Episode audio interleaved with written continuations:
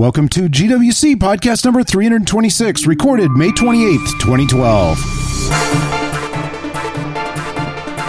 In this episode, we continue our growing up geek arc with Sean's pick, The Hero and the Crown. But first, your hosts, three unrepentant sci fi geeks. I'm Chuck Cage, and one day you end up a big evil, you know, crap bag. and with me, Audra Heston If I had a nickel for every time I got boned at the Eye of Jupiter, man. and Sean O'Hara. I shall fart confusion. Our mission enjoy new science fiction, fantasy, and other cool stuff every week and share the experience with you. Oh, yeah, and have some fun in the process. GWC is brought to you largely by the generosity of listeners like you. It's your donations that keep us going. For more information on how to donate, visit galacticwatercooler.com slash support.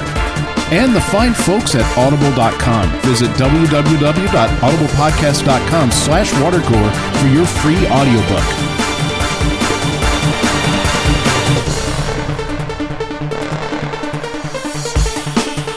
Of course, we'd love to hear your opinions too. So if you have something to say, or hey, you could introduce us to something new, don't just holler at your MP3 player. Give us a call at 214 296 9229. That's 214 296 9229, extension 701, and leave us a voicemail for inclusion in a future show. Better yet, you can join the GWC community, a group widely recognized as the friendliest people in sci fi, and watching, reading, and enjoying all kinds of cool stuff 24 7 over on galacticwatercooler.com, our website, blog, and forum. GWC is a spoiler free podcast, and we define spoilers as definitive information regarding material not yet released in the United States or its country of origin. In short, if it's out, it's fair game.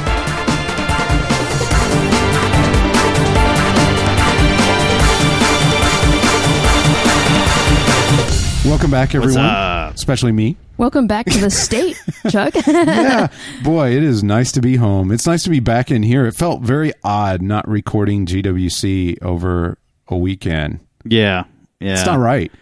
Well, you were in uh, you were in Phoenix, so it's a little difficult to do it from there since you're the one who runs the gear. And Can't really do it in this box.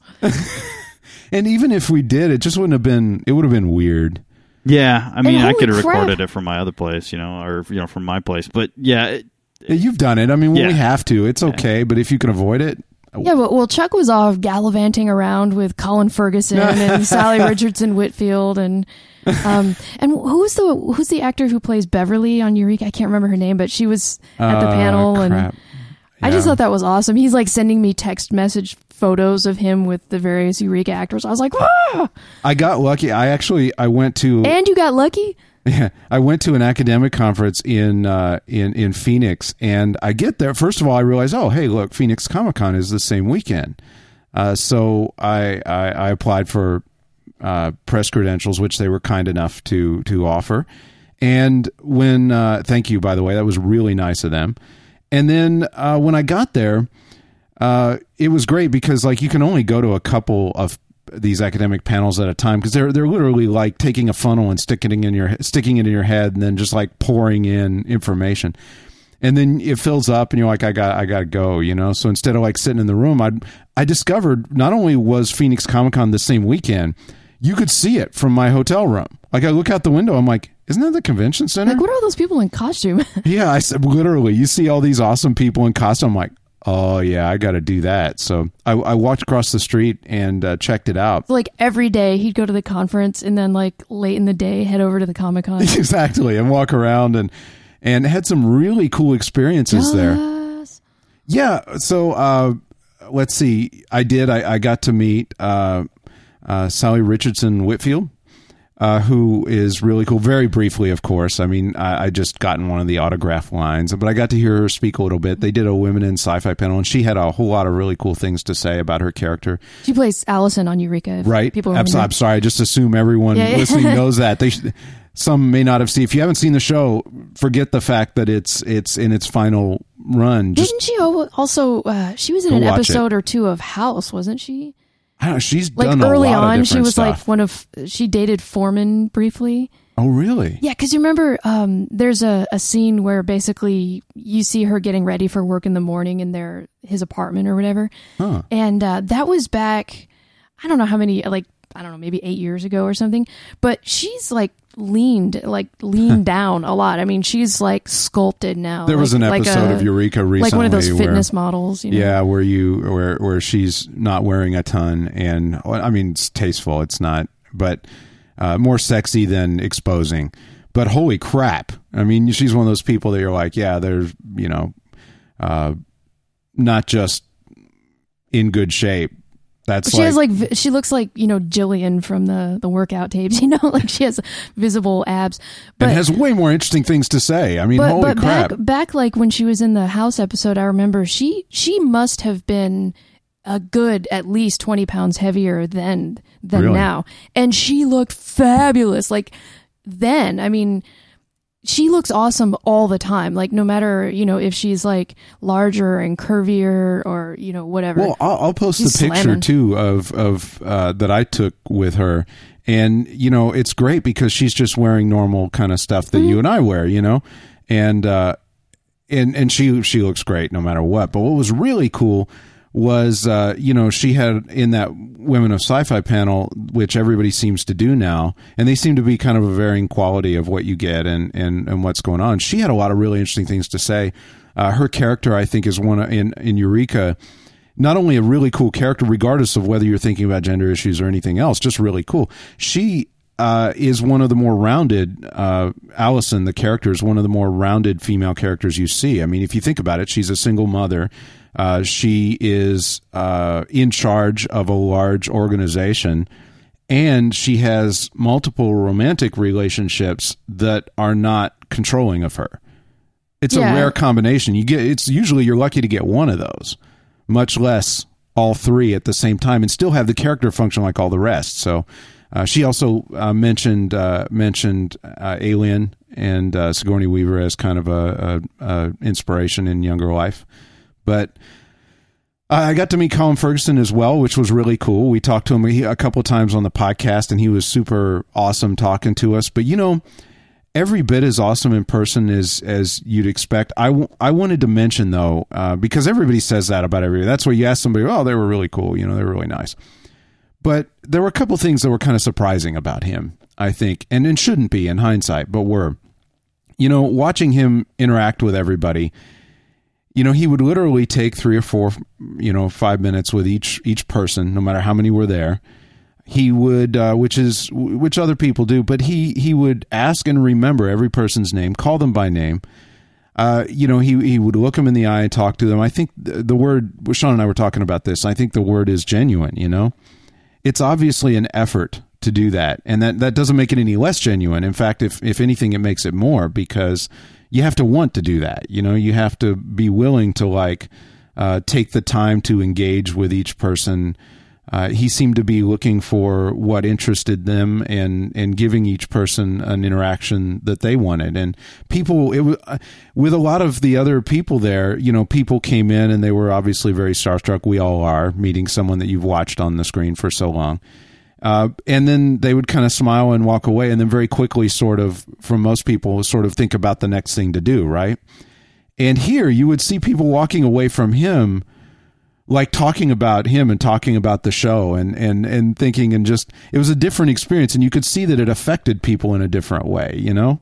It was actually a more friendly line you know than than most of them. I I don't know how to ex- exactly describe it, but I think the best thing I heard was uh, was Shooter, who posts on the forum all the time, said one time that uh, that he's one of those guys that when you have any interaction with him or see interactions with him, you just want things to work out for him. You know, you feel uh, like you you just want to see things go well. So anyway, I wanted to mention that. You guys are just staring at me. Well, you were talking. Sorry. you haven't really stopped in like 10 minutes so Oh, I'll be quiet now. Womp womp. no it's awesome i mean he he does seem that way um the couple of times that i've seen him outside of an acting role you know like when he was on felicia day's vlog recently Oh yeah. or when he was on um uh, tabletop Oh right yeah. uh, i still need to watch the rest of that episode but yeah i mean and and when he talked to us on gwc that was just he seems really down to earth and you know, and the fact that he stopped and took a picture with you and stuff. And you know, it's funny that I remember when he interviewed us, or when we interviewed him over the phone. Uh, was it like two years ago? He was talking about fixing the water heater in his place, you know, and he tweets things like that occasionally too, like just really, you know, normal stuff. You Yeah. know? so that's cool. I mean, I think it's not, and it's not an affectation. You know, it's not like a politician who's like, no, really, I grew up in a log cabin. It's like a guy who manages to actually be sincere in that way and still make it in essentially Hollywood, you know? It's kind of hard to like imagine how those things even go together. How can you be a successful actor and be that normal and, and genuine? It's pretty See, cool. normally when you get the normal and genuine, Yeah. you get uh, you get stuff like Mike Rowe. Yeah, Now, Mike Rowe is not an actor, right. but he is that nice of a guy. He he does take the time with her, just like Colin Yeah. Ferguson. But he's not an actor. I mean, normally you get one or the other. Right. You, know, you don't you don't get both. And with with Colin, it's Shannon met him a couple of years ago at a at a con she attended and, and everything, and she said that uh, they were when she showed up to to get the little thing because she was like first in the Amanda Tapping line. I mean, Right, She's camped out like five hours in. Yeah. I mean, she was there. You know, so after she got oh, you know out of Amanda Tapping's line, you know, that she first she did the thing. She had plenty of time on her hands, you know, Sure. because there was it was out the door for her. So she went over and hopped in Colin Ferguson's line because she Nice. she loves Colin Ferguson. Uh, so does my mom. So she's going to get an autograph for her. Hell yeah. And uh, she goes in there and she said that he talked to her for three or four minutes. At the time, she was pregnant with Squeak, and uh, he talked to her a little bit about that, and and was was. And she said three or four minutes went by, and I didn't really realize that I had been standing here holding up the damn line for a couple minutes, and he was not worried about it. He wasn't trying to usher her off. He wasn't Yep. doing anything. He was just talking to her, and then she and she went off, and he did the same thing to the next person, and the next person, and the next person, because she was in a little group uh, by that time of, of people who were like super sanctuary fans and everything. So they kind of at the time the show was kind of newish, and uh, they had stuck together. Uh, so it it was so she watched him, and he did the same with everybody. Everybody he did that with. So it was kind of cool. And the conversations varied a lot. It wasn't just oh, who am I making this out to? It was he talked to everybody about whatever. In in fact, just to put it in perspective, like I try to move quickly with those things because I feel kind of like I, you know, I, yeah, you want to be respectful of their time. exactly, and you really don't have a lot to say. You know, it only takes a moment to say it. And you kind of want to. Um, but it was funny because he he would do the autograph first, and then then talk to you for a minute and took a picture with you. So you know, you, you're so engaged in what you're talking with him. I forgot about the picture. You know, so I was probably you know 75 feet away over there, like going through, going, okay, do I have the stuff that I leave anything behind me? I, I get I. And I hear this, hey, and I look behind me, and uh, he had come over and was like, "Hey, here's you forgot this," you know. Oh, that's awesome. I mean, not not the not the con person, not any, you know. He just Not like, his assistant. no, he just came ran, know. ran me down. I was like, Hey. hey, hey, you forgot you, this. you get a, a a text one. message and it's like, "This is Colin Ferguson." it wouldn't surprise me at all if if you know if that was the way things you know you had that method he would use it. He's just a yeah. you left your picture at my booth today. Come by the bar later. We'll have a drink together and I'll give it to you. Yeah, you know, I, I mean, obviously there are a lot of people that interacts with like that, but but wow, just really cool. And and you know that ties to the other thing, cool experience that I had there is that I went to a session on uh, that was put on about the making of the show Tabletop, and I was really interested in how the show is made, you know, because I'm I'm kind of into that sort of thing. it's so cool that they had this too because Chuck is like, I like that show a lot, but Chuck is like the biggest fan in the world of that Yeah, show. a- Every time it comes out, he's like, new tabletop's here. And he's like, shoom, boom, like appears on the bed with the TV ready. Well, for a lot of reasons, I'm a fan of that show. Like, I enjoy the show just as as a show. Period. I also enjoy the show because it uh, it it's part of you know Geek and Sundry, which is very much I think one of the the best hopes for a new mode of entertainment that would open uh, open the opportunity of us receiving shows about things that are not wide audience but are big audience and that's what's that was one of the things that's it's a surprising geek network. yeah, uh, they have around 250,000 subscribers, and which incidentally is not horrible for ratings for a cable show. Right. and they have around eight million views uh, of collected among them. So, uh, you know, honestly, they are. This is not a, a small audience, you know, and and what they're doing is they're they're proving that that there is enough of an audience and there is a market. The games are selling, which we found out as well. Like the uh, the games that they're they're uh, they play on the show are jumping to the top of the list and people oh, are buying cool. them. A lot of them are, are just really good games They anyway. are, yeah. Classic, like like some of the ones they've played, you know, Tsuro, um, the T S U R O, Yeah, the yeah, dragon one. That's a great one because it only takes like twenty or thirty minutes to play. It's really easy to learn. and That zombie good. dice game from the same Yeah. Zombie Dice and uh, Settlers of Catan is a little bit longer game, but it's just a classic. they showed um uh they showed next week's episode uh which is uh coming out next Friday and it's on Munchkin which of course is one of Wil Wheaton's favorite games. He's been talking about that since he started blogging back in the day. Uh, it's a card game, uh, really cool, and uh, uh, they showed about half the preview episode, which was just awesome. It is easily the best episode of the bunch. They've all been really good. They've been almost getting progressively better. Um, it's always also on the shelf in the comic book store in Big Bang Theory. Oh yeah, Yeah, There's a Munchkin. There's always a Munchkin box on that pillar right there. not surprised. Not a surprise at all. It's. I think. I think the reason that and and, and we really should uh, should on the shelf right above Stuart's little pallet with a sleeping bag in the cash register.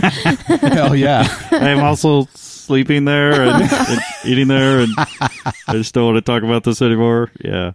Yeah, because the game offers an opportunity for performance. You know, it's not only you can just play the game, but you can also the cards are so funny. You know, you can tell stories with them as you do it and have a good time. And and in the episode, it's played by uh, the episode uh, features uh, Felicia Day and Sandeep Parikh, and of course Wil Wheaton and uh, and, and Steve Jackson, the creator of Munchkin. So That Well, is that's kind of awesome. high powered. It's like geek royalty right there. Well- and Chuck's got sitting on his desk right now oh a yeah, copy of the game signed by all four of them. Indeed. They all signed the front of the box. it was super nice. Tell them how you got that. Oh no, it was I. They they had some trouble with the AV stuff there, and they needed a file to work uh, and play the the episode they were going to play. And I I happened to be sitting outside early and was able to help. And and uh, Chuck out geeked Phoenix Comic Con. yeah, and when when he says Just able to help, type of able to help, he means he he went in like he overheard them having a problem and then went Put in on his cape. and then helped them figure out what was needed and then went back over to the hotel and got his laptop and came over and hooked Well, it up and, and let what them are the play it. chances that you happen to just be? And you know the funny thing is, I happen to have my change of suit and cape in the other room. it's it's funny. Tell me tell me this, like, and and I think this is something anybody any geek would do, right? You we, you do this with your friends all the time, right? Like if you're sitting around and one of your friends is having a problem, you help them out. You know, it's the same thing. You know, it just so happened of all ironies that Yeah, I happen to have this stuff. It's cool that you, it's the really cool, like as a person morally, that you chose to do that. But what's most awesome of all is that you could do that. That you had the know-how to do that. You know? If they'd asked you to fix a, you know, NASA satellite, you probably would have been asked. been yeah, exactly. Just so However- the one skill happened to be the one that was needed at the moment. Uh, this But- is- we have many skills at this point. True. They may not be applicable in Applicable many situ- stuff, you know? situations, but we, we have. but see, I do now. not, and that's why it still impresses me. Well, i he was I, super I still nice. have to like and- call Juan in the middle of the night to help him. Like, what's what's my password to the network again? to your home network, which is probably more complex than most small businesses. Yes. uh, to tell you how cool uh uh uh Boyan Radakovich, who is his name, and he's the uh, he's uh, I believe an associate producer on the show. He was on the one that presented. How cool he is! He's a game designer himself. He I I, I understand that his role is that he uh, organizes the the games, organizes the people for them, and uh, gets all the games in. He has a lot of contacts in the industry, so he does that sort of thing. You know how he spends his con? on the second floor of the Hyatt, there are two. There was the convention center and a hotel next door that both had. In know- a wizard robe with a staff, laughing like a maniac, well, right? actually, check it out. On the second floor, like is happening more and more with cons now. They have a board game section, and they have a huge library of games. You Yeah. can show up with your badge and you can check a game out, and they have tables and you can go play. And there are people up there playing the whole time. Uh, I actually went and, and and and hung out there because Happens at PAX a lot too. There's an entire building for that. Isn't I that mean, awesome? Which why not? You know, I mean, go And- go play games. Yeah, in fact, uh, Board Game Geek has conventions because he was telling me about one they had in Dallas, and they do. And I got to find that because he said their library was literally like building size. They had like every game in existence, and you can play rare games that you can't God. buy anymore, and and um, so awesome. He, As long as it's not Star Wars Risk, I'm down. exactly. When he was not doing something officially like with with tabletop when he was there he was literally on the second floor of the hyatt playing games with people. That's what he does. He had That's some cool. prototype games that he had made that he wanted to play with people and when he wasn't doing that he just played with whoever was there because he likes playing board games. I mean what an awesome guy. I mean that's anyway, really cool. Uh, hope to talk to him for the podcast at some point in the future. But um, the presentation was super cool. If I wasn't a fan anyway, I, I am of tabletop. I would be now. Um, it was interesting. People in the audience uh, very much enjoyed the casual gaming episode that they did, the one that you were talking about, where they played three games. kind Yeah. of the kind that usually people used to kick off a game night Yeah. uh, and and it was funny because like in the audience, more than one person had the zombie dice game with them because literally all you need are the dice. yeah. So like you know as as he pointed out and the people in the audience agreed with like when you're waiting in line at con you can play zombie dice, you know. What the hell? And uh, I I'm think I'm totally going to take them up on that for San Diego. We spent a lot of time in line with friends at San Diego. I think I'm going to pack some of those games and we can yeah. damn well play while we're hanging out, you know. And uh, anyway, I, I'm a big fan of the show. If you haven't checked out Tabletop, do. Uh, even if you're even if board gaming isn't your thing, I think it's entertaining anyway. Like I was going to say, imagine taking a game that can be can involve some performance, and then take a group of master performers who are improv performers as well, uh, like Felicia Day and, and Sandeep Parikh, right, and Wil Wheaton, and then with the game's creator in that awesome environment. And holy crap, as you can imagine, it's an awesome episode. I mean, it's like epic. So check it out if you get a chance. You know, even if you're not into board gaming, just go subscribe to Geek and Sundry because those metrics. Uh, one thing that we discovered is that Google is very metrics oriented, and they do treat these shows very much like network shows in that uh, they can receive a second grant for a second season or not. But it's not done by show; it's done by the entire channel. So so if you uh, if you uh, enjoy the shows, watch them all. If you get a chance to subscribe to the channel, please do because the numbers will literally make a difference as to whether they can continue. What's the best way to do that? Uh, go to YouTube, type in Geek and Sundry in the search, and it'll it'll bring you to their channel. And there's a big subscribe button on the channel. And if you uh, just type tabletop into Google, it will easily find them in the show, and I think you'll get a big kick out of it. So. I'll stop hogging and we can get on to news. News? News. And now, Galactic Water Cooler news, updates, upcoming stuff in general, and anything else we care to talk about during this segment. Well, I got a fracton. Awesome.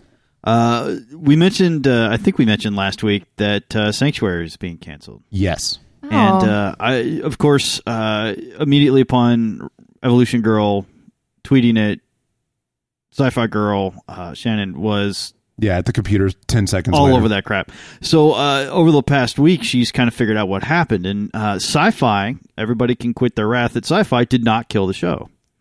Uh, Syfy actually wanted two to three more seasons of it, and was more than willing to to kick whatever in that they needed to. Uh, but the company that owned all the sets and cameras and all that kind of stuff for uh, that was that Amanda Tapping and Damian Kindler were using uh, for the set of Sanctuary, they did not renew their contract and contracted out to Someone another- else. Yeah, someone else who was bigger. What? Uh, so That's Well, the I mean, weirdest that's- technical problem. that's what they can can happen. do. I can mean, see that. yeah, I mean, uh, probably a big movie came through and all that kind of stuff, and offered them a big lump of cash instead of a a medium sized bit strung out across a year or you know whatever that they would use it. And TV shows are historically labor and time intensive, so they can't really rent that stuff out as long as Sanctuary is there. So basically, they chewed the whole thing up, and then they didn't want to renew it because uh, I think it, they said a movie was coming to town. So uh, Amanda Tapping and Demi Kindler are moving on to another show, uh, which is, as I understand it, they've kind of retack focus and and are doing something else. But yeah, this was uh, it wasn't Syfy's fault. Uh, it wasn't. They did not make a decision to kill Sanctuary. In fact, the show was doing great ratings, and they were looking forward to at least two more years of it. So You know, it's always surprising to me when we watch these shows. You suspend your disbelief and and you enter into this this world that's awesome, and it's beyond. I don't know. I, I think most geeks would understand that it's beyond a, a fantasy. It's more like it's a way of seeing the world. It's a, a slipping into a universe for a little while as you watch your favorite shows. Yeah. That makes you think about your own life, and it makes you think about your own just looking at the world and, and it affects you as a person, you know, and it's so weird sometimes to have that crash head on into the realities of economic life. yeah, You know, like, you know, we, we didn't have the gear or, you know, we didn't have enough writers or, you know, the show just didn't get renewed or whatever. And you're like, but this is my world. Like, the, this is one of it's my show, man. this is one of my Yeah. alternate worlds that I depend on as a way to help me think about my world, you know? And and there's just some kind of dumb practical life thing that gets in the way, you know? It's just so it's crazy. It was it was a show full of awesome characters, and, and you were mentioning you know strong female leads. You Oh, yeah. Magnus, Yeah. which is Amanda Tapping, was a head of a large organization, oh, a yeah. single mother who was you know Awesome. had really. I mean, Not surprising with her. She wrote a lot of that. She created yeah, the show. no, right? yeah. I mean, she was one of the executive producers. Her and and Damon Kindler and uh, I'm hoping I'm saying his name right. I, it's the way Shannon says it, so normally it's pretty good. But uh, I'm horrible with that. so- Yeah, I'm I'm the world's worst. But the executive producer, she wrote a lot of them. She directed some of them. I mean, she that was her show. yeah, yeah. Uh, so it's so- I'm saying it's, it can't be surprising that yeah. she would write because yeah.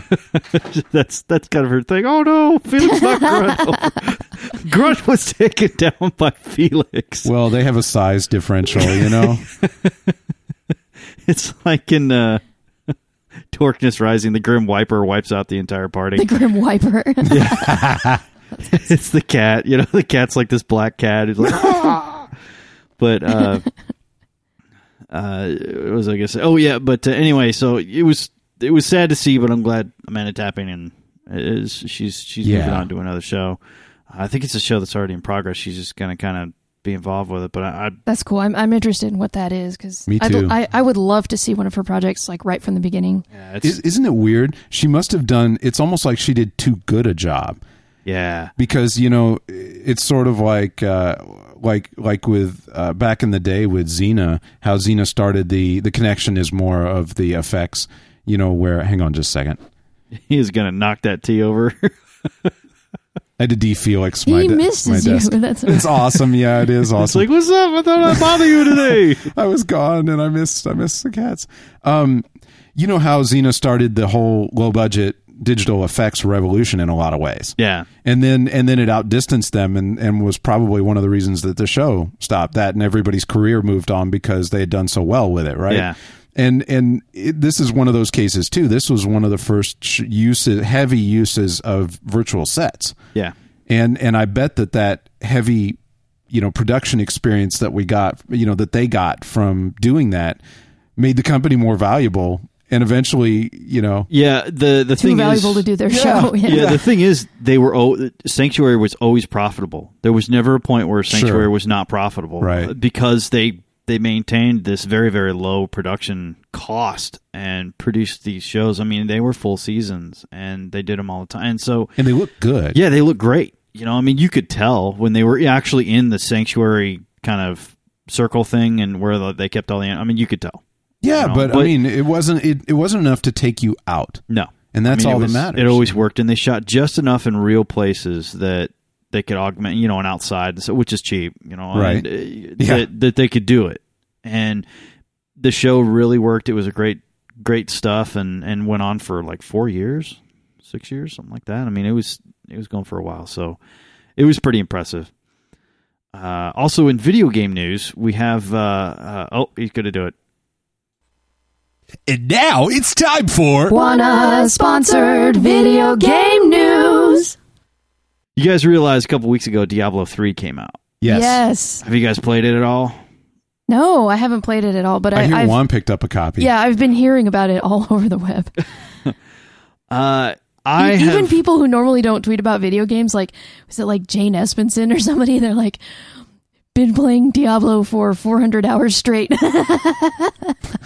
It, It's awesome. I uh, it's of course I work at uh, a a media company, so they have powerful machines with giant graphic cards on them, and Diablo got loaded onto one of the machines. Up Got there. loaded. Yeah, I'll use Like- bigger quotes. Passively, just somehow Somehow it became loaded onto the machine. you know the you know the, the guys came by they're like hey we got diablo in bay 3 i'm like sweet so you know we all go down because bay 3 is like What are you it- doing? Rendering? Yeah, it's like the trifecta. It's the only one that's closed off, so it's not Uh, a fishbowl. It's the only one that's how did it soundproofed, and it's the only one with like massive video cards in it. It's like, oh, we gotta go, you know. So uh, you go down and and see it, and holy crap, does that thing look great! I mean, the the rendering is insane. It's it's Diablo, so it's it's got a story. It's demon related and everything like that. But uh, uh, One would expect. yeah, but the I mean the fire effects are wonderful, uh, and and the play is is pretty tight. So if you're into that kind of thing, even if you're not into that kind of thing, it is beautiful to behold. Is it a PC only, or is it? Uh, as far as I know. Okay. Yeah, it's, one would uh, guess. it always has been, or at least until they do the the later versions of it. But yeah, it's it's PC only. Uh, there is no. I mean, they'd have to dumb down the graphics so bad to fit on a console. It would be ridiculous. really? Yeah, yeah. Yeah, Really? yeah, even the- even like the 360? Yeah, Oh, the trick yeah. is the 360 was slightly ahead of of PCs on the day it was released, Right. and and that was how many years ago? Oh gosh, uh, Was it at least The 360? 2005? Yeah, it's, it's Oh God, It's has a it been that year- long? yeah. I'm so old. you know they're thinking of or they're they're actively trying to replace the 360 Yeah. already. You know, so uh, it's it's kind of long in the tooth, and graphic cards have. Yeah. I I hope they do it like the PlayStation uh, upgrades so that your old games still play. You know, within six months, I, as long as the old consoles are relatively available, I don't really care. well, and honestly, as long as it's got a hookup for an optical drive, you can just load the whole damn game on the drive and Yeah. and it'll play like that. So I mean, even if they don't do uh, a disc reversion or, or something like that, or you know, backwards compatible, Right. You could always just stick it on a USB key and load Download the them, thing. yeah. yeah. So it's it's definitely So I mean, it's it's kind of reaching past that point at this point for for gaming platforms, but the consoles are just not up to modern graphics. I mean, hell, I play an MMO, uh, World of Tanks, and I won't go into this uh, a whole bunch. it is it is awesome. It's it was it was like it was built just for me. Um, but I have a in my machine. I've got a quad core at home with a one gig NVIDIA uh, vid card, and the the vid cards now are almost computers unto themselves. yeah. Uh, but it barely chokes down the best graphic resolution on a online MMO that is not as complex. Diablo 3 I have seen it smoke a vid card. I mean, it's that much graphics, that much handling, that much stuff going on and This is why there are PC Layering. gamers because you can build a PC that is it's a bigger box, it has more fans in it, it has better cooling. You know, you can But you the can, experience is just yeah. Oh, and- yeah. Yeah, Yeah, make it's- for some killer. I mean, you can kick on Dolby 5.1 and it works. Ah, nice. I mean, uh, it's it's tight. It really is. Uh, it, but if you're into that kind of thing and, and you've got a machine that'll run it, uh, check out Diablo 3. It'd be pretty cool. Yeah, also funny that that a rendering computer would be perfect for that. Oh yeah, it's great. most of the people in the world who are playing it right now are people who work at like government facilities and like in uh, the Avengers, the guy who's like playing was it asteroid or whatever? like, Guys playing Galaga. Thought we wouldn't notice. but I did. Well, yeah, we had one of the salespeople loaded on his little sales machine computer, and it smoked his vid card in about 20 minutes. I mean, it was just like, you know, Wow. and and you know, it just the screen went black, and I'm like, oh, you started to smell kind of funny, oh, you Oh, know. yeah. And I'm like, he's like, I don't know what happened. I'm like, you were playing Diablo, weren't you? He's like, yeah. you smoked your vid card, dude. You know, the rendering computer, uh, I don't know, that rendering must be tough. It needs a new vid yeah, rendering machine did not need a new vid card. Damn, it, it you had, know? you know, it's it's got four. for the other it. one. Oh yeah, yeah. I don't know. It's, it's, it's just it's just Something bad. happened, yeah. Something happened. It's old. It's old. It's all, Oh. yeah, it's all it is. But yeah, um, I, I hear that uh, they actually gave Iron Man 3 a budget increase. Yeah, You hear about that? yeah. We were talking about that on Legends last week. It, it was just and if any movie, I mean, because normally it's the other way around. Normally they're like, no, no, no, no, no. You get this much money and that's all you get. you? Right. Uh, the there's this one. You know, if you have to bet on somebody, we were talking about this uh, in Legends. If you have to bet on somebody, betting on Iron Man probably safe money. You know, I'm just saying. I'm betting you're not going to get a Spider-Man three out of this. Uh, it's for all intents and purposes, it's it's pretty safe money.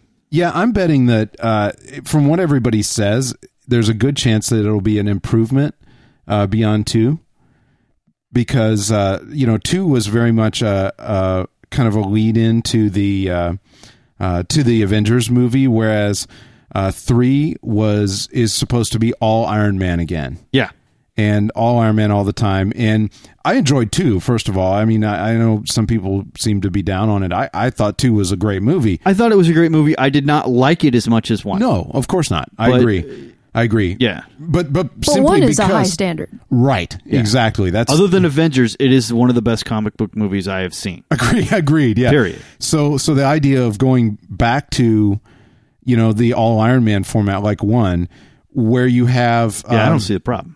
Yeah, not only that, but you have the richness of character depth that was added into and in the Avengers movie.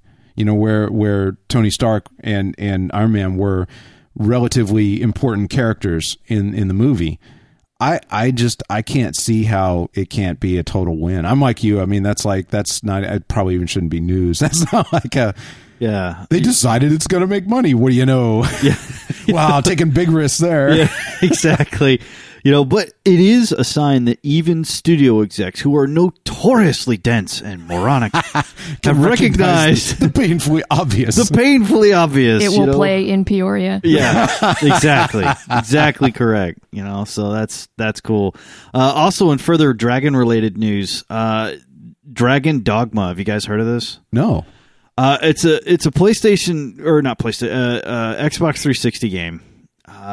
I have seen the trailers for it and done a very very basic uh, gameplay, and it looks pretty sweet. Now, of course, uh, you know disclaimers. I am a dragon whore, so Well, you'll remember when I was at Comic Con, I was sending you like pictures of people playing playing pre-release of Dragon games. Yeah. whether they look good or not. Yeah, I, if it has dragons as a main Gonna part of the, check that the out. story, I will buy. You will get my 40 50 dollars. You know, sixty if it's really good. See You know, later this podcast. yeah. you know, Skyrim came out had about about a bunch of dragons. I'm in. You know, do I play Skyrim before that? No. They didn't have dragons before that. Now they have dragons. I'm down. So uh, I saw the commercial for it. The dragons look amazing. Uh, it's it's an RPG type of thing. Uh, really cool. I'm really anxious to see somebody who's actually played it uh, and see what they say. I, I, now, of course, everybody says it's the best thing ever in the commercials and everything. That's a complete lie. Uh, but let I really want to see this because the dragons look fantastic, and uh, for 360, the rendering looked really great. So, uh, of course, as big as Skyrim was slash is, uh, there have been a lot more dragon games in the pipeline now than there were a couple years ago uh, because people realize that dragon genre is not dead. Uh, I mean, the, the comic books have been really close. getting the the attention and all that stuff, and of course, first person shooters and, and all that. And dragon games are both expensive and difficult to do. Yeah, I So could see that. It's you know, it's always a gamble. Uh, you take the risk of either the dragons look crappy or the gameplay is crappy because you know it's difficult to to do those mechanics. You know, you got a person who is generally speaking stuck on the ground and a dragon which is not. Well, I remember that a lot of the kind of you know Skyrim because of its real open sandbox nature had a lot of kind of bugs early on because no matter how much you test a oh, sandbox sure. environment, you're going to run. And I remember that a lot of them were related to the dragons. Yeah. Mm-hmm, mm-hmm. Yeah. like a lot of them. It is very difficult to do dragons, and and they do weird stuff. Like uh, I had a dragon, you know, because you, first you have to find one, then you have to call one, then you have to kill it, right? Oh yeah. And uh, well, sometimes they'll just flat attack you if you get too close to them. But uh, one I called, and and uh, you know it came flying to me, and and I was all ready to do my attack. I stepped out of the way, I got my damn horse out of the way. Everything was cool, and the f- dragon flew right through the mountain and landed in it. I Well, hate it could when that a happens. problem. I'm like, well, hell, what am I supposed to do? And all you can see is like little wingtips flashing outside of the Hey, side. can of I attack the wingtip? I'm like, well, can I hit that? No. All right, good. Well, this is useless, you know. And it stayed there the rest of the game. It was always there. I never killed it. It was uh, you could always walk by this mountain and there's a little wingtip flying. Oh around. yes, the dragon in the mountain. the dragon in the mountain. You know, so I just assumed it was going to be lore. It is now, it is now dragon lore that this is the dragon in the mountain. Data's mountain. brother? Yeah, yes, just yeah, like the dragon that. version. The dragon version, yeah.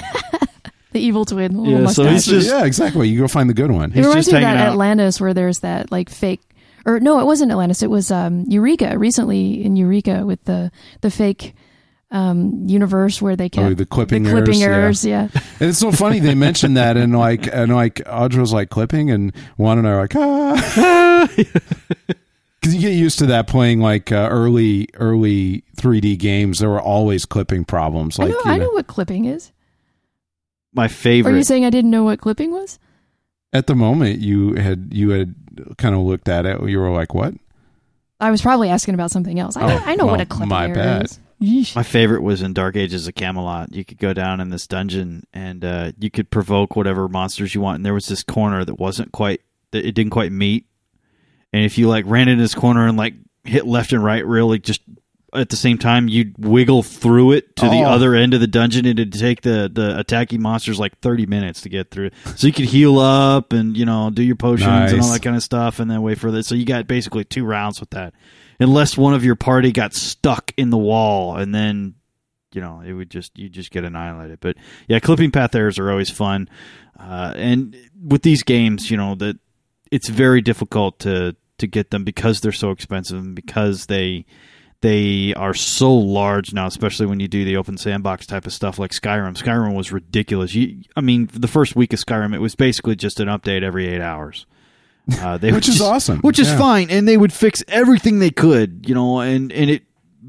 About three weeks in, it was a really solid game. There was there was some there was still some issues and still some stuff that you could exploit, and they did leave some things in that you could exploit if you really wanted to, because they're like, well, this is just better gameplay right here, you know. Yeah, So- there's just with that that open a, a format. There's just no way to really get it figured out until you get that many people playing. oh yeah, You know. Yeah, uh, there was uh, there was a great thing that if you um, if you had an arrow and you hit someone in the uh, like the, The back, knee? no, no, that would have been great. But if you hit them in the like if you graze them anywhere in the back of the neck, they just fall over dead. It doesn't matter how much points, how much armor, how much anything. If you hit them right in the back of the neck, they're dead, Huh. regardless of armor class, potions, magic, anything.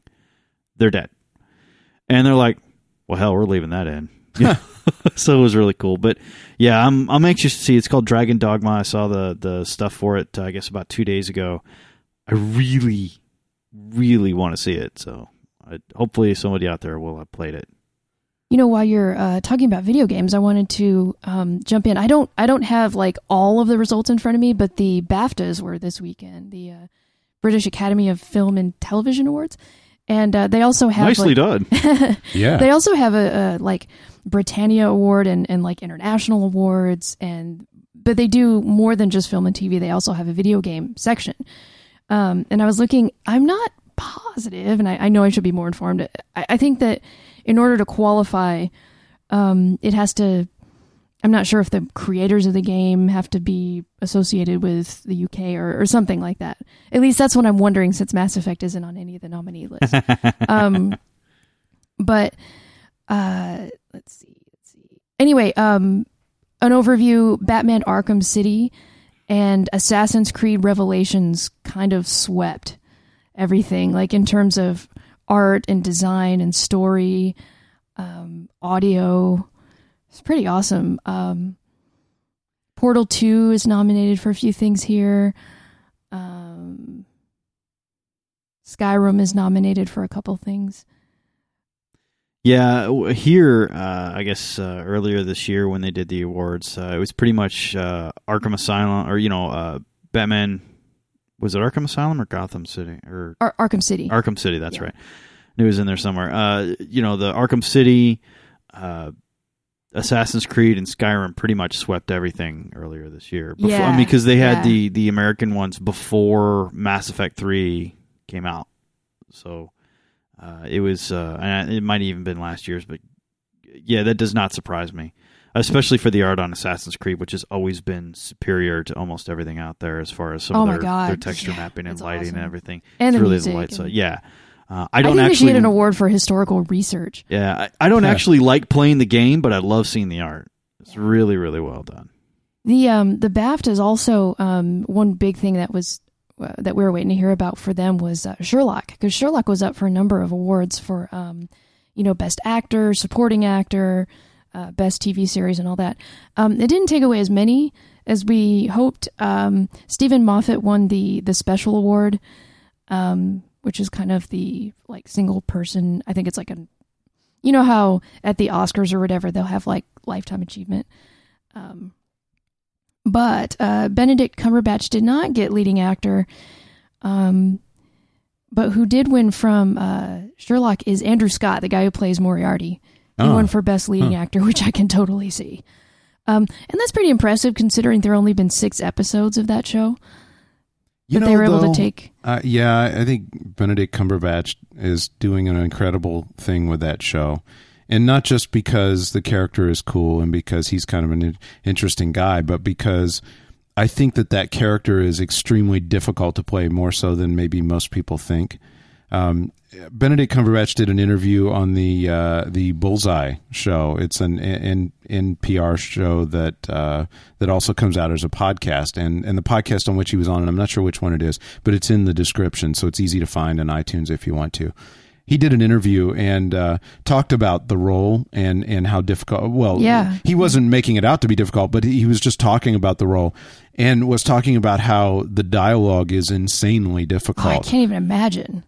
And not only that, but the the nuance. Jim the- Parsons, eat your heart out, right? well, and and the nuance required to play the role, you know, because he's this guy that uh, is asexual and then not, as we discover in in season two, and and then he's also.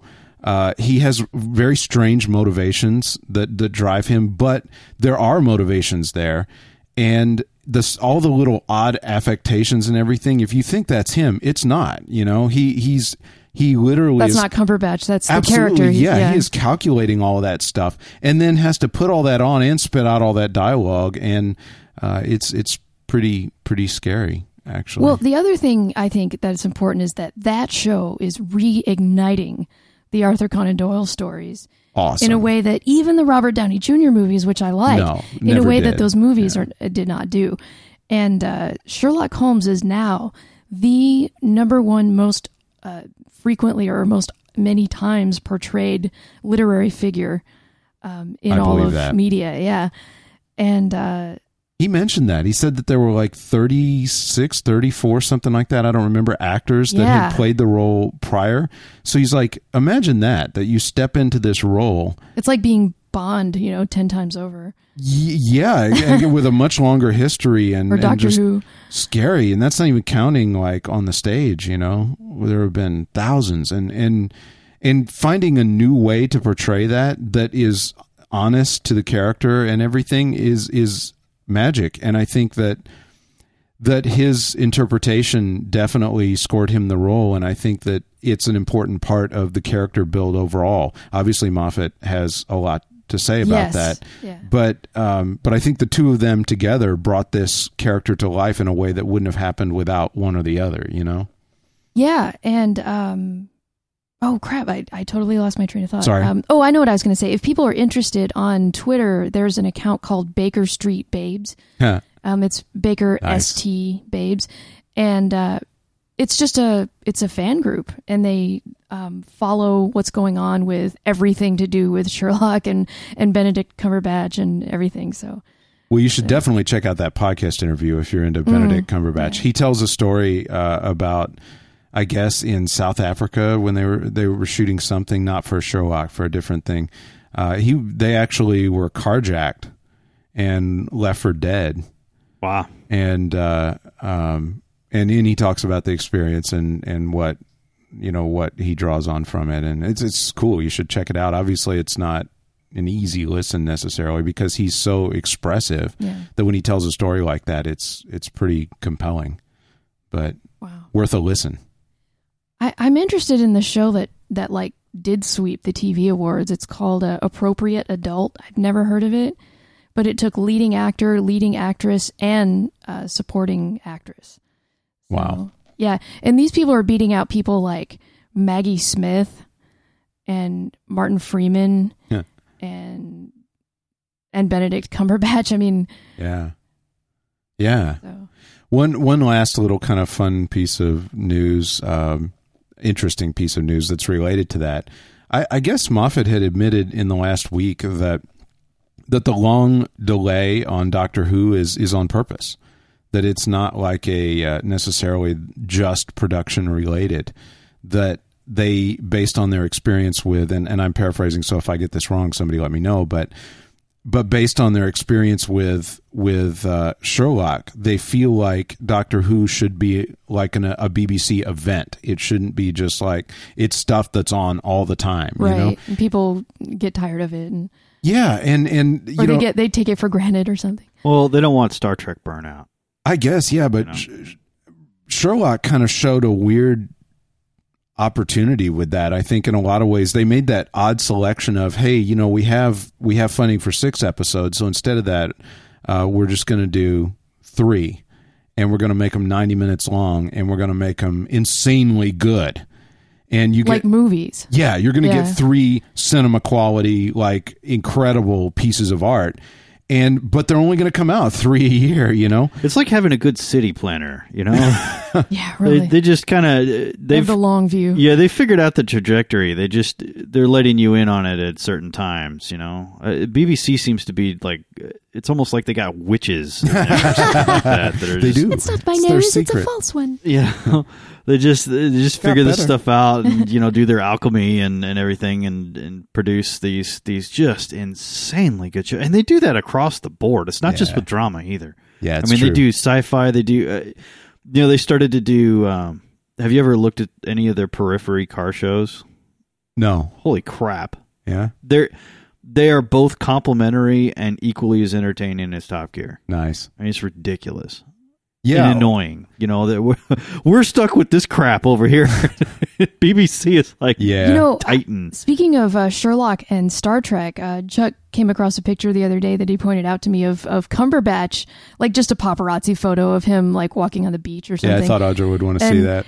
and he's apparently kind of like the latest in a line of actors who's bulking up. Probably not as much as Captain America, but but No. he's putting on a significant amount of muscle, so where he's going from kind of a what I would say is a pretty thin guy, even skinny, you know, to not bulky, but but solid. You know, Yeah. it's it's kind of cool. Yeah, the sad part is, is that I and I, that's what I pointed out when I saw it. I was like, oh man, that looks really good and really hard. And you know, the sad part is, is I'm betting he's going to have to lose it for for Sherlock. To go back to Sherlock. Yeah, You know what's freaky? I saw this ad yesterday. I normally don't talk about specific ads because it's boring. But this one was for American Apparel. It was just a print ad in a magazine. And it was a model, a guy modeling jeans. And instead of all the models that you're used to seeing, this guy was like freakishly thin. I mean, it, you're not used to seeing guys portrayed that way. You know what I mean? Like, we, unfortunately, the industry did that to women a long time ago. But this guy looked like, I don't know. I mean, it was weird. And he had these um he had these jeans like really high waisted jeans and no shirt on and he had scruffy brown hair and like a shaggy beard. And I was like, yes, is this like hipster model or something. like I just I don't get it. You know, it was it was really it was disturbing how like freaky skinny he was. So I'm glad to see uh, some people have the right idea in her. Let's take Cumberbatch on the next one. Not anymore. yeah. Not for that company.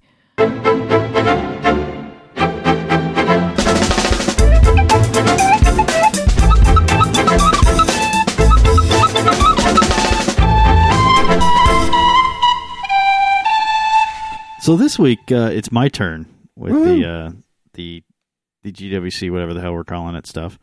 Uh, things Growing that are important to what- us. Yeah. Yeah, that's what I put on the. It, we we had like six names. None of them were like perfect. Yeah, but but uh, mine is Hero and the Crown uh, by Robin McKinley, and it uh, it came to me, I guess, in seventh grade. I guess This when- is an awesome story. Uh, I was uh, yeah, I was in seventh grade, do seventh grade English, and uh, I was new to Texas, so I knew knew about nobody, and everything was new to me. The book was only about four years old at that point too, Uh, let's see. four or five years old. This was 88, 89, so yeah, Yeah. yeah, Nice. Uh, but we uh, showed up in seventh grade English, and, and scholastically, before I got to art school, I was not exactly what you'd call a stellar student. Uh, in fact, craptastic is probably the word that could be used to describe me. Uh, it was, I wouldn't know anything about that. yeah, it was it was not fun. Uh, and like I said, until I got to art school and, and did well, but uh, English was always one of those troubled things for me because I did not like to read the crap that people handed me. It was always stuff I wasn't interested in. I didn't like it. I just uh, enormously uh, felt hugely against anybody making me do anything and making me do crap I didn't want to do. No, uh, I just I always resented it, and Now I know your mom, and I know that she worked hard to pick out like movies and, and toys and stuff Sure. that she thought you'd like. Did she do that with books?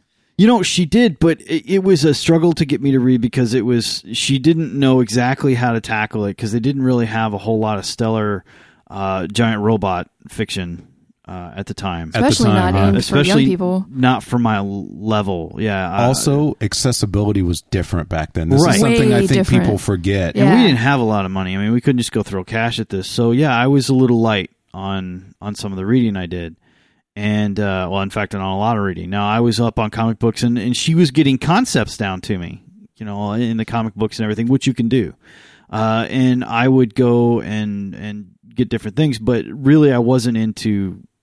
I'll use the finger quotes literature. Uh, I hadn't read a lot that I liked. I really wasn't into sci-fi yet because I hadn't tapped the things. I mean, We I'd hadn't read experienced any of it. you How know, would you know? I, I read some small stuff like um, Isaac Asimov did uh, the Norby Chronicles.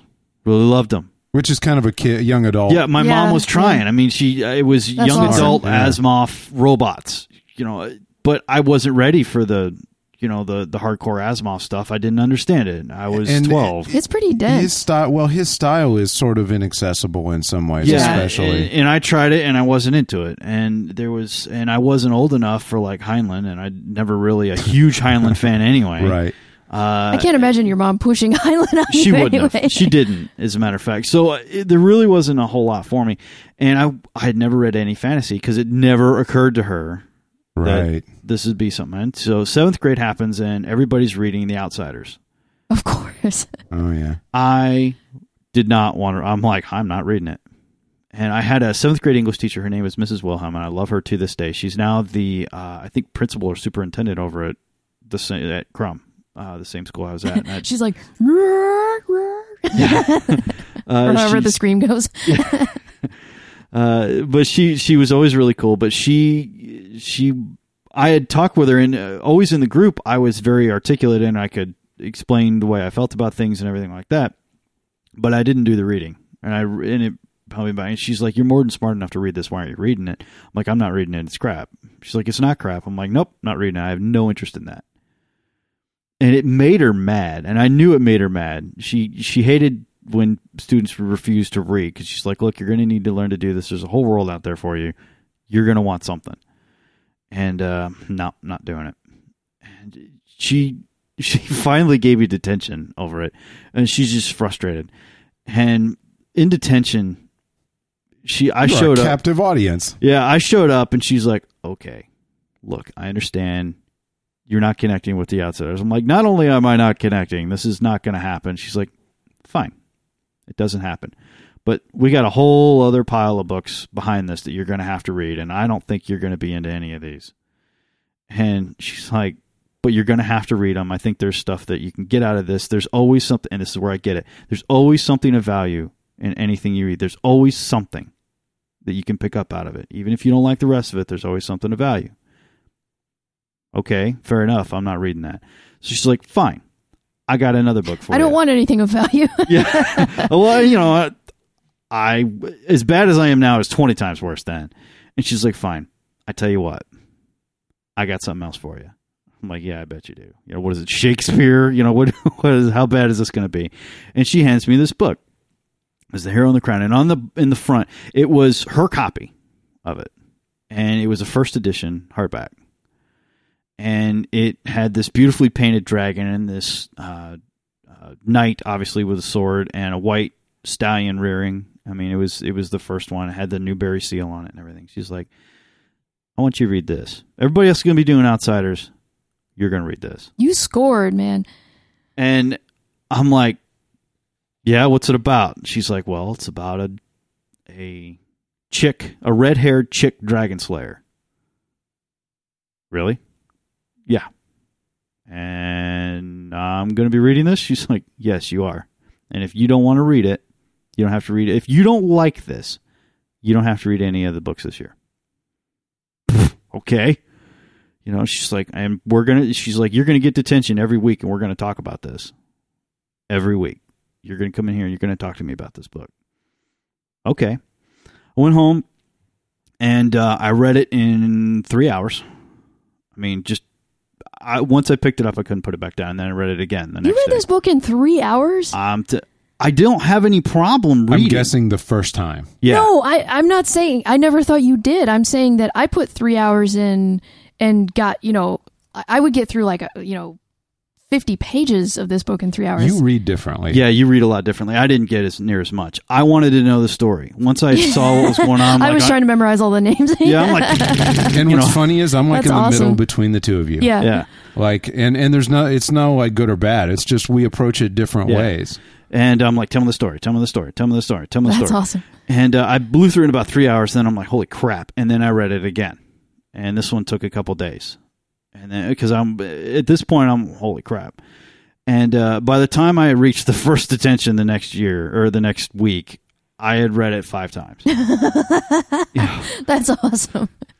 she's like, "All right, now let's talk about the first couple of chapters." No, no, no, no, no, no. I want to talk about this. You know, what is this? And for the next six weeks, we wound up talking and going over this book more than I had gone over anything ever, and it got me into reading. And I'm like, "Well, what do I do now?" You know, because I, I obviously aced all the reports on it and all the stuff and and everything. And then I read The Outsiders the next week, and uh, sure enough, she was right. There's stuff you get from that. and Did you read else. the, um, what is it, the Blue Sword? Because In fact, that was the this is the sequel no, it's the, or the yeah prequel, the prequel right? yeah, the prequel to the Blue Sword. The Blue Sword actually came out and and people wanted to know about Aerin Firehair, and she's like, well, fine, I'll tell you about it. And it was a spectacular story. And I read the Blue Sword. She had. I'm like, well, what what now? Which is what I was into. What now? And she's like, well, actually, there's another one. And it's it's more about Gaunter. And I'm like, oh, you know. So I blew through that one in a day, and they still to this now they are my favorite books ever that I've read. If somebody says, you know, gets a, a young, oh, I want a book for a kid. There you go. I will go find a copy of it. Uh, it's I don't think it's really in print anymore, uh, but any use any used bookstore worth its salt will have a copy. Uh, I have six copies. Uh, one is, and she wound up giving me her copy of it. Wow. Uh, so That's I have a, a Good teacher. first edition uh, hardback with uh, with everything on it, and and she's like, "Here you go, uh, you keep this. It's it's worth more to you than it is to me." So I have that one. I have the one I read, and then I have others to loan to people. That's like me with uh, A Wrinkle in Time. Yeah. I have like different editions. You know, the one that Chuck got me when we first started dating with uh, a Madeleine L'Engle signed nameplate in it, and and I have a library edition that I found and like an old first edition and Yeah, I- you know, it, the one that I read and the one that I give away and the Yeah, one exactly. It, it became that for me, and and it actually got me into reading. I I started burning up any book about dragons I could find because this was the the coolest thing. It, it hit all the things: hot chick, awesome horse, badass dragon stuff, swords, uh, you know, medieval stuff, and this became my genre for a long time. I mean, I, after that, uh, I blew through uh, Forgotten Realms and you know the you know the Dragon Rider series, and you know started graduating into Pern, and, which is a little dry and long. Don't start at Pern if you're ever if you're ever going to get into dragons. Don't start at Pern. Uh, but uh, just all that stuff, uh, Dragonlance, everything to do with dragons. Uh, I started tabletop gaming after that, playing uh, Dungeons and Dragons and everything. It really became a significant part of who I am because of this book and this teacher who would not let it go. And I have always been thankful to her since then because it became a large, like I said, a large chunk of who I am and what I get out of things, uh, how I approach things, how I approach uh, value from stories and everything came from her. Uh, my mom, of course, is a big chunk of that, but her, she would not let it go, and basically forced me in the best way I, I know how to deal with a obstinate 12 year old, you know, 12, 13 year old who was convinced he was not going to read this stuff, made him do it and uh, in the right way. So uh, that was my, um, my Admiral Pike sitting there in the, in, in the bar, you know. I dare you to do better. I dare you to do the, you know, uh, so I, I dare you not to like this. You know, if you don't like it, you don't have to do it anymore, but I bet you you're going to, you know, uh, you can't not like this.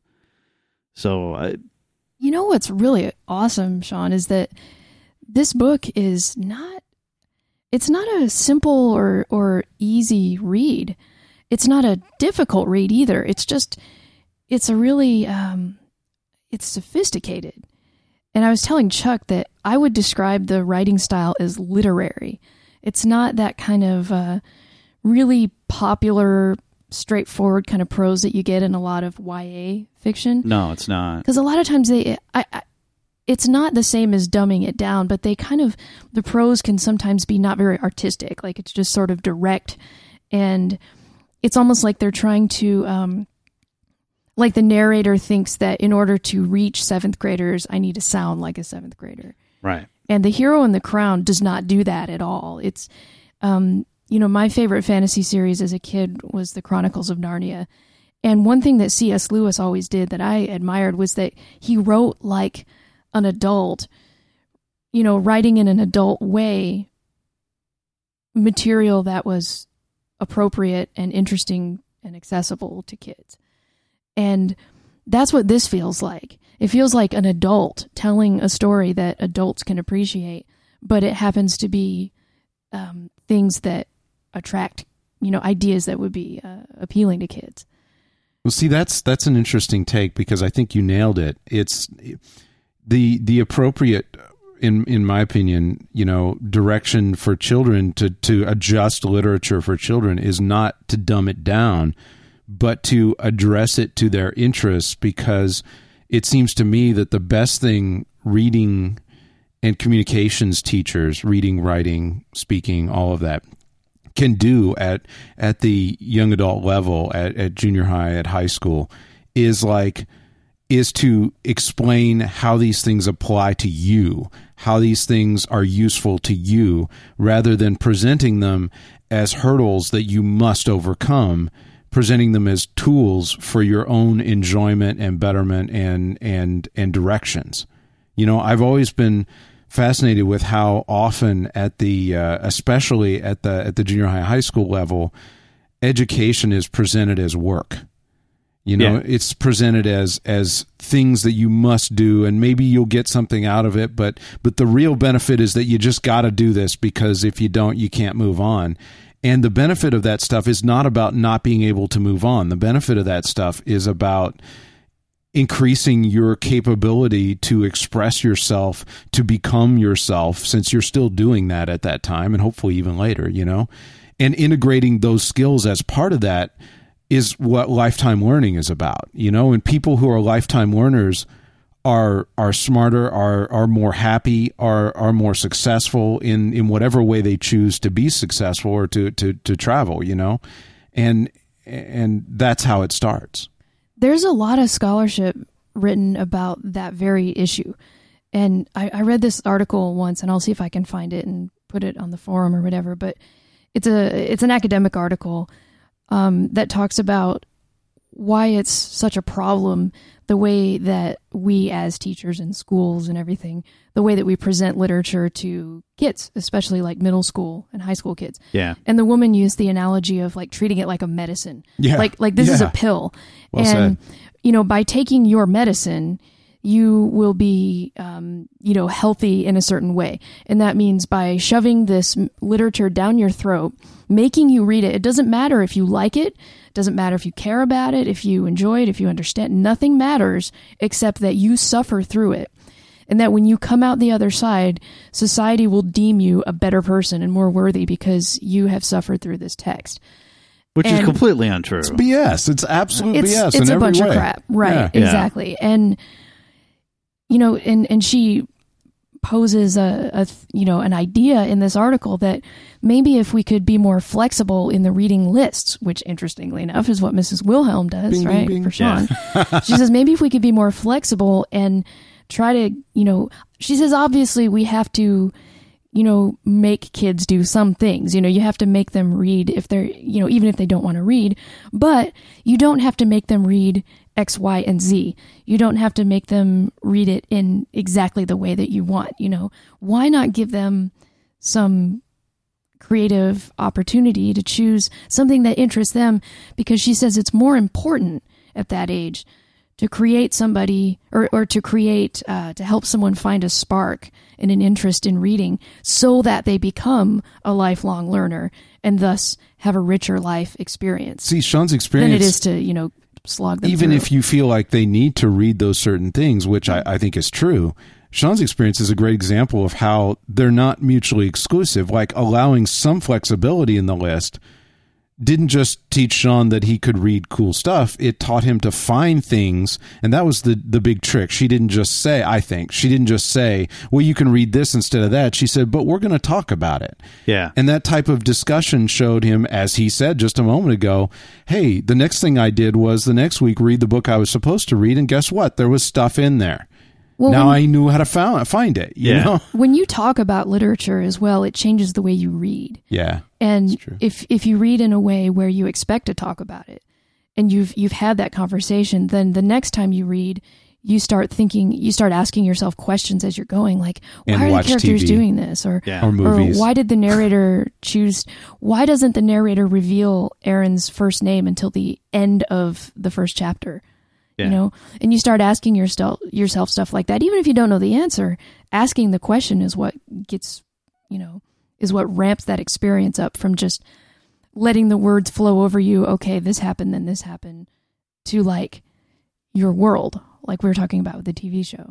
Yeah, she actually pounded into me a, a couple like critical thinking type things and and uh, forcing me to to look at it from different perspectives, which I had never done before. Uh, I I did a little bit with my mom, and, she you know, is, oh well, what'd you get out of this, or what'd you think, and all that stuff. But uh, uh, Miss Wilhelm just beat the hell out of me with it. She's like, "Really? I think the book is from Talat's point of view." I'm like, "No, it's not. It's from Aerin." She's like, "Really? I can defend my position. Can you defend yours?"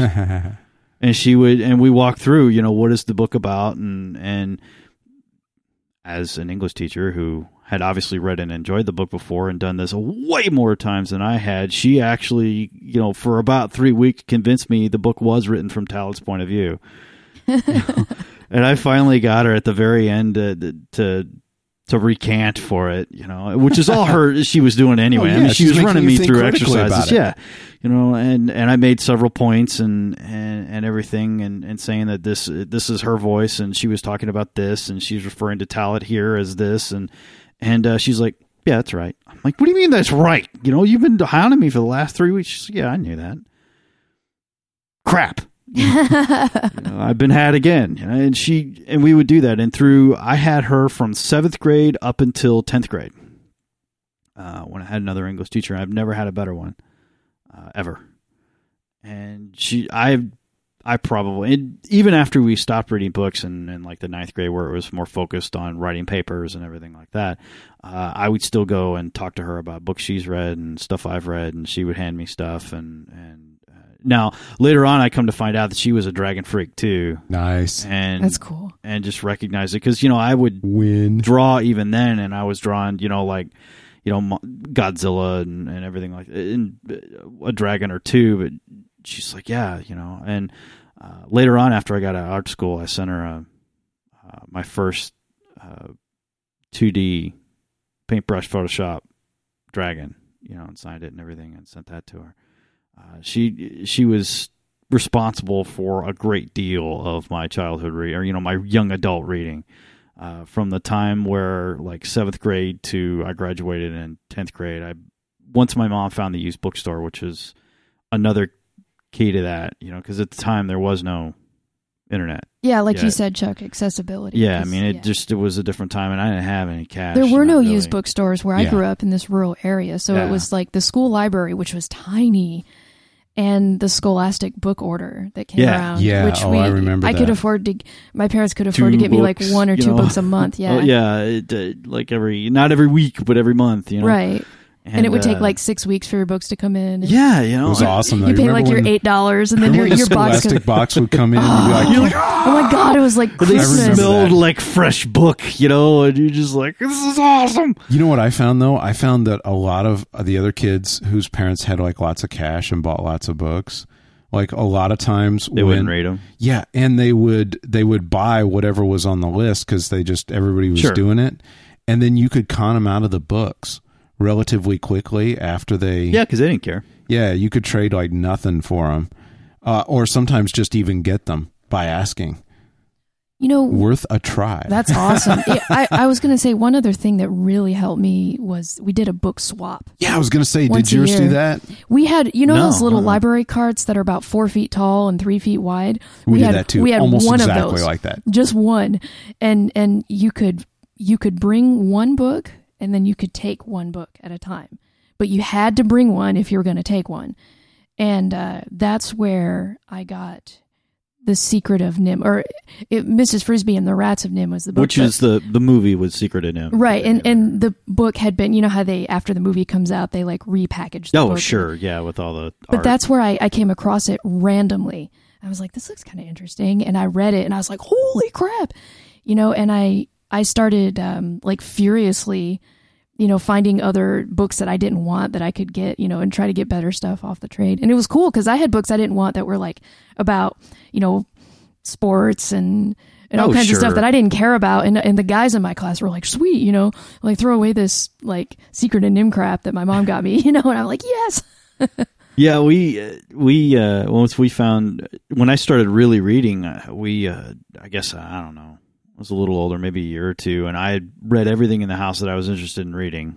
You know, and all the stuff in the library, which did not have a great science fiction and fantasy section. No. Right. In- well, they can't. in It's- Krum Public I've seen Library. the library school- in, in Krum. It's Yeah, like it- it's like about three, two and a half, three times the size of this room. Yeah, it's Yeah. you just can't physically have all that Yeah. stuff, and and they had They a, try. Yeah, they do, and they do a great job, and it's actually bigger now than than it used to be. But uh, they added a room, you know, and there's there's more stuff, but there were at the time only three or four shelves, and I burned through all of the ones that I was anywhere That's remotely exactly how ours was. too. close to reading that I I was done, you know, and I had read all the stuff, and uh, again, my mom being badass like she Oh, was, yeah. found the used bookstore in Denton. And, Oh yeah, nice. you know, she reads romance novels like most people eat lunch.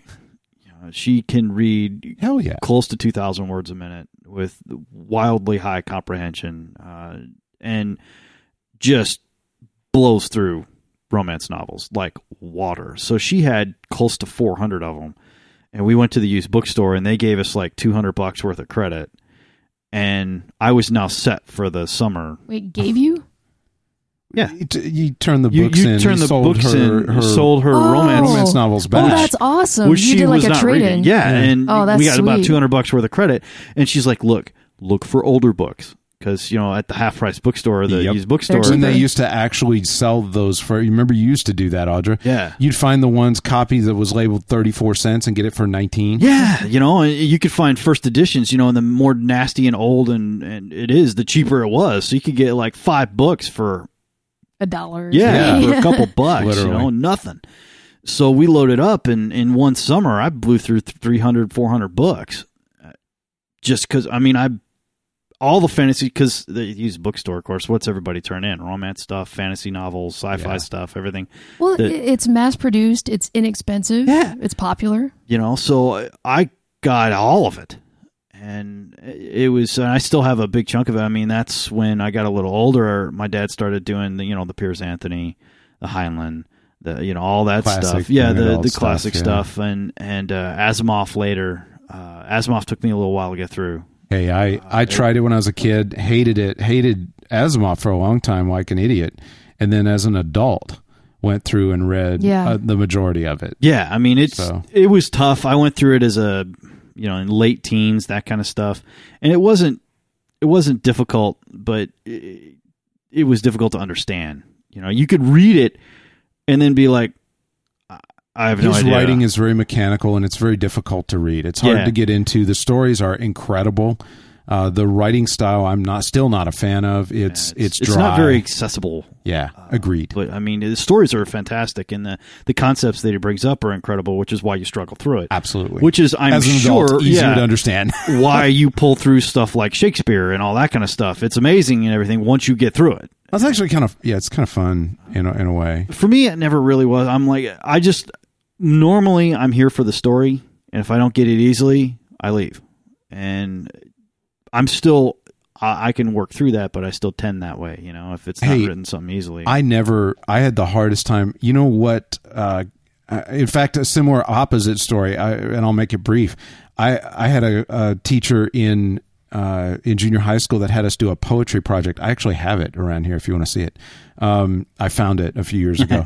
it's like it, we had to do like this 50 page book that we would make that had like analysis of poems like you had to draw pictures you had to do all this just crap it was it was a just crap it was a job. It was Yeah. not fun. It was painful. It was just it sucked balls and it ate most of uh, you know a semester of work. Sure. And you know what it taught me to hate poetry.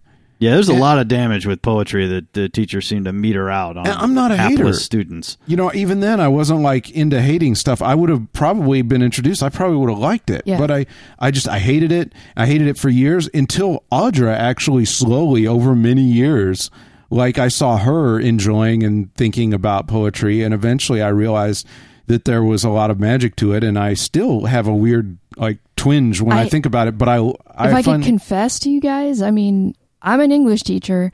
I've always hated poetry, and I love poetry at the Yeah, same time. exactly. I, I look at poetry, and my first response is kind of a like a, a visceral like Ugh. like I, I get that gross like oh I hate this, and then I have to remind myself that as an adult, you know, I learned that you can get a lot out of it, and that it can be really awesome.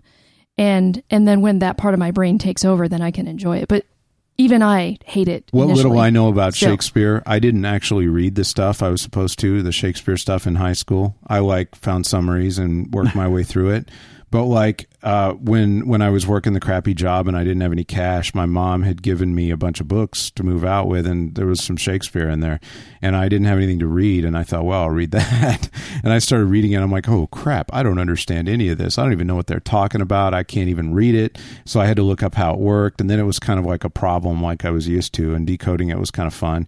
And then when I started decoding, and I I just read very little. I'm I don't know that much, but it felt like then I started learning a little bit about the time because of the way I what I had to learn to read the little bit I was reading. And and then when I decoded a bit and realized it was kind of a dick or fart joke or something almost I, I thought that was awesome. And that that made some enjoyment you know but why couldn't we have done that in, in junior high school? That would have been awesome. You know, Yeah. a cool thing about um, the hero and the crown, the way it's written, um, it's actually pretty educational uh, as you read because I noticed there were there were vocabulary words. I would call them vocab words because they're English words that just are kind of either obsolete or she's using them deliberately because it's kind of an ancient sounding land. It's kind of, you know, Right. dragons and medieval and Sets the Um, tone, right? Yeah. but there were a number of words that I had to think about or be like, oh yeah, right. That's that's kind of an archaic term. That's really neat.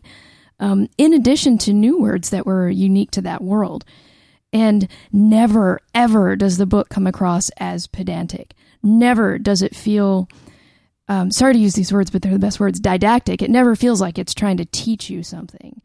It feels like it's telling you an important story and it demands from you as a reader that you, you know, think and and synthesize. And one other thing I think is important to point out.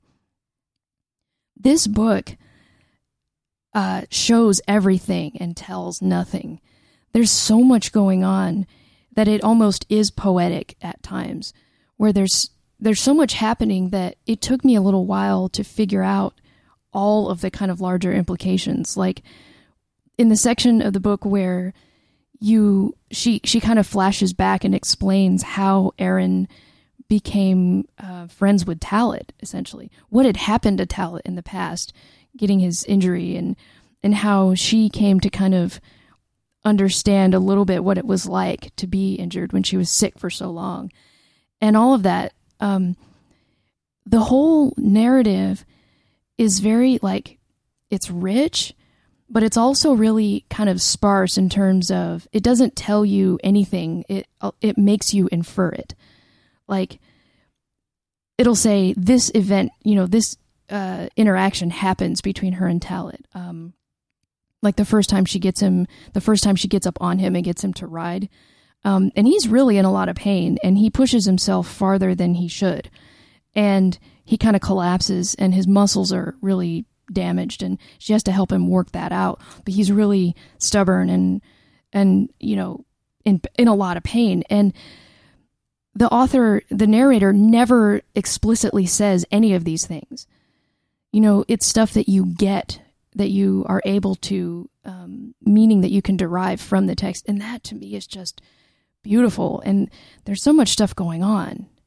You know, I, I- speaking of this story, I'm really interested, Sean, in like, in like, you know, you've talked. I, I know, of course, how it is named after he Talat, is. He is. and and I'm really interested in what the story kind of meant to you, and and and how it how it affected the way you thought about things. Well, it was kind of different because I'd never read anything like this, and it was never something that I. You don't see stories like this a lot. Uh, first of all, it was about a woman, and it didn't treat her, you know, as sci-fi and fantasy classically treats a woman. She was the hero. She was every bit as good as as anyone else. The thing is, she was different. And uh, with young adult, you'll a lot, a lot of times you'll see them write a character that is different, and and later comes to celebrate their differences. Uh, they did that, and she did that in this story, but she's different in a very different way. She's different because she chooses to be, not because she just it's forced upon her. People look at her as that. She didn't care about any of that. She is different. She knows it, and she acts that way. She follows what she wants to do, and uh, she doesn't have the same kind of. And because she is, it's the the you know they the, she kind of weaves it throughout the entire book because she comes about things the way she does and she performs the way she does. You couldn't have done this the standard way, you know, with a giant knight on armored on horse with bit and tack and all this uh, you know armor and gear. It wouldn't have done him any good. He'd have got flamed just like everybody else. Uh, because she had to come about it, and she's like, "Well, hell, I can't fight with carrying reins and a sword in my hand. I don't have that kind of time, and I'm not built like that. So I have to learn how to guide my horse without reins. I have to learn how to do it without stirrups, really, or you know, without the same kind of war stirrups. This saddle sucks. I got to learn to make a new one. Yeah, she. That was Uh, awesome. This, you know, this. Uh, I don't know how to fight. I got to find somebody how to teach me how to fight without a horse, and then translate it to horseback lessons and how to and the potion, the yeah, the, The Kenet. Uh, yeah. The well, if I'm gonna hunt dragons, they breathe fire. I have to be fireproof, and so does my horse. And it takes her years to figure out how to perfect the potion. I Yeah. mean, she's studying, she's spending time in the meadows, Well, like going through old books. she goes through and- the scientific procedure. She's she finds the recipe, but it doesn't have portions or uh, directions. So she has a bunch of ingredients, and she knows it goes together somehow, but she doesn't know how to do it. So she starts making some potions, and they don't work. So she just gets she starts making a log. Okay, I put this much in this, this, this, this, this, and I made it, and it didn't work. Okay, well we'll try altering this one a little bit. She's like a scientist. Yeah, well. she learns science. She learns the mechanical ways of of like uh, leather work and and making things. She makes her own armor. She makes her own breastplate for the horse. She makes uh, uh, all all this stuff. She learns skills that would that other people take a lifetime to learn through the scientific method and trial and error. She winds up learning all kinds of crafts very rapidly by herself, just using uh, like I said, the scientific method and trial and error. And and an amazing will. yeah, I mean, I think that that's just will herself to do these things. yeah. And where everyone else would fail, she did not. I got to ask you, Sean. Um, on one hand, you said that the the book treats you know even she's this woman protagonist, and you said the book treats her differently than sci-fi and fantasy novels often treat women. Um, but you also said earlier when you first came across the book that you thought it was cool because it had a hot chick. Yeah. And I was wondering, um, I know that when I was growing up, most of the books I read and loved had male protagonist. But if I was seeing the world from their perspective, I never saw them as a hot guy. Like, I never saw them as an object for me. I saw them as an avatar for me. So I was wondering, did you feel like split in that way? Or, or did you just always kind of see her as like, uh, someone that you could attain. You know what? I Like, did you see her as romance for you, or did you see her as a representation of you? I saw her as a representation of what I want to meet someday. Be honest, uh, that was like I want to hang with her. I want a girl like that. You know that that does these things and is not afraid to fight and is not afraid to tell you what she thinks and is not afraid to you know if you got messed up, she's you know you're back to back and she's got a sword and so do you. That's so interesting to me. I'm, I'm wondering about you, Chuck. When you were young, did you ever read a female character and feel like, did you read female characters and see them as projections of yourself, like a first person, or, or, or did you see them more as like the kind of person you'd like to be with? I'm trying to think specifically. The sad part is, is there aren't that many strong, Right. you know, characters, and I'm trying to think that I, I think maybe a little of both. Like, like I, it, it didn't bother me to see. Like, I would see. I don't know as much that you imagine being the character as. I think you're right. Um, I, I think I, I guess I I didn't imagine myself as much being the character, but often there would be characteristics that would seem applicable. I wonder if it's. I, I doubt it's like a you know guys think like this and women think like this or but I think it's more of a if you're used to having a protagonist who is like you a guy and then you have out of nowhere this very different female protagonist um, that maybe it would feel different you know but for me I was used to having like almost every main character in every book I ever read be male so I grew up seeing the world through kind of male eyes that way. Like I just got used to seeing the world that way. And what's really interesting, whole other subject, but what's interesting is how people learn to adopt those ways of thinking. You know, how women learn to adopt the way of thinking the way that men do and, and so on. You know, I think I think that's really interesting. I think it's a very valid point because that's what I I, I kind of stuttered for a second because I was thinking about what you were saying, and I think you're absolutely right. You know, we actually have to wrap up, and this is sad because uh, this is such a great discussion. I think if it's okay with you guys, I think it would be nice to maybe just tack one more podcast onto this arc. And maybe just do a wrap up where we kind of talk about we've kind of burned quickly through three things that were important to us, and maybe we could just talk about the three of them and kind of put it together. We we I feel like there's a little more to say about all of them. I yeah, I would be really happy with that because you know each one talked about how it kind of affected us growing up. It would be cool to talk about more of the results of that. I agree. Oh, um, yeah. Let's do that. We'll do that next week. And Audrey, do you have anything to add? Wrapping up. Uh, no, just a, a quick reminder to people if you're wondering. Um, I haven't seen these yet because I haven't gotten my butt out to the theater. But Men in Black Three opened on May 25th, and June 1st, uh, Snow White and the Huntsman opens. Awesome, Sean. Yeah. Uh, just uh, really happy with uh, this particular arc. I can't wait to wrap up next week. I'll tell you how this book led to me meeting my wife. Yes. Awesome. Uh, Awesome, well. too. Uh, so that was kind of cool, and it's.